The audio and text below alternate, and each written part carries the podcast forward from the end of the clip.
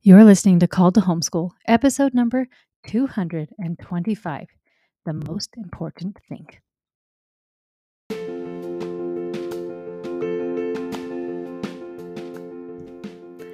Are you feeling the call to homeschool and you're not sure what to do?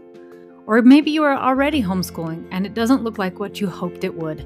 My name is Megan Thomas and I'm a certified life coach, a mother of seven, and a homeschool pro with more than a decade of experience. I can show anyone how to create success in their homeschool, and I'd love to show you how. Are you ready?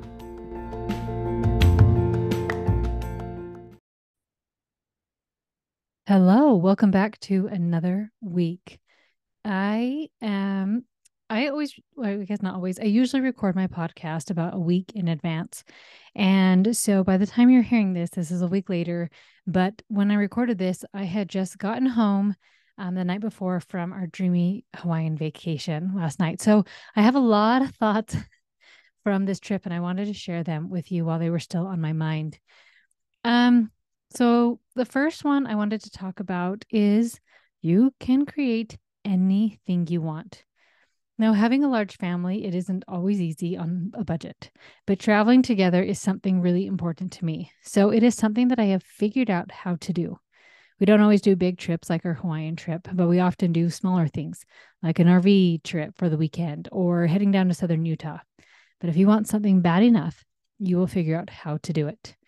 You may say, Meg, uh, I don't have the budget for that. But if you want something bad enough, you will figure out a way around that obstacle. Money just may be your obstacle. I found flights for a ridiculously low price. I actually helped cover a bunch of the expenses so we could go. We didn't pay for any excursions, so our only cost there, besides Airbnb and the rental car, was food. Trust me, I'm going to say it again. If you want something bad enough, go after it and get it. If you're not getting what you want, friends, then you maybe you don't want it bad enough to figure out ways around your obstacles. Second, have a rhythm for your family. Oh my goodness. This was a lifesaver. Take the time to create the intentional rhythm and family you want so you don't get an unintentional rhythm and family you don't want. While traveling, we kept a looser version of our rhythm and it made everything just so freaking dreamy. So we'd get up in the mornings at a normal time. Uh, we read our scriptures, say our prayers, eat breakfast together. We tidy up, get ready, and head out the door and go party. At night, we played games.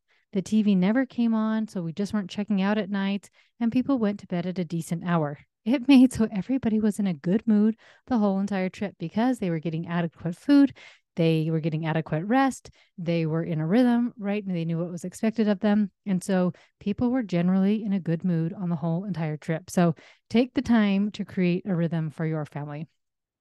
All right. Third, learning is important, but family is everything. This trip was an absolute dream for me. I haven't been able to travel with all of my babies for three years. And that has felt like a really long time to me. I got a week and a half with all of my kids together. And then it was going to be about another three years before we're all together again. I am so, so stinking glad of all the extra time I got with my kids just by homeschooling them. It has gone by so fast for them to grow up. Yes, my kids can read and write. Uh, my big kids are in college, but I care way more about our relationships than I do about their academics. Don't lose sight of what is really important.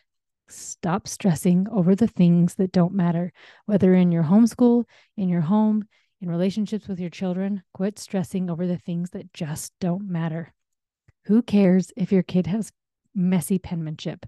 Who cares if your kid isn't a voracious reader? Stop focusing on what they're not and instead start focusing on what they are and your relationship with them. As we drove home from the airport, I got super teary eyed. I actually cried a few times on the trip, knowing that I only got this little window because I knew my oldest son would be coming home to his own house. My daughter, when this comes out, she will actually already be gone. But while recording this, um, she hasn't left yet. She has started the home MTC, the Missionary Training Center, and she flies out Tuesday morning. Um, and she will be flying to Mexico to learn Spanish in the Missionary Training Center and then to serve in Texas for 18 months on her mission. My kids are some of my very best friends, and my heart aches when they leave. I couldn't be more proud of them, and they are doing really good and awesome things. But oh goodness, I'm just taking some space right now to feel a little sad at this new stage in life. Academics are not everything, they are just a part of life. Maybe take some time this week and look at your homeschool. Do you like the path that it's on? Do you like the rhythm in your home? Are you creating the things that it is you want? Are you more worried about academics or relationships with your kids? What could you do this year to improve relationships in your family? What is one thing you could stop doing to improve the relationships in your family? Friends, love you so much, and I will talk to you next week.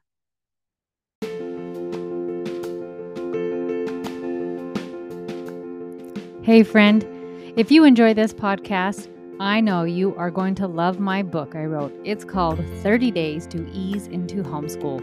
This is for anyone, whether you are new to homeschooling or ready to take your homeschool to the next level. This is for you. It's available to download at www.coachmegthomas.com forward slash shop.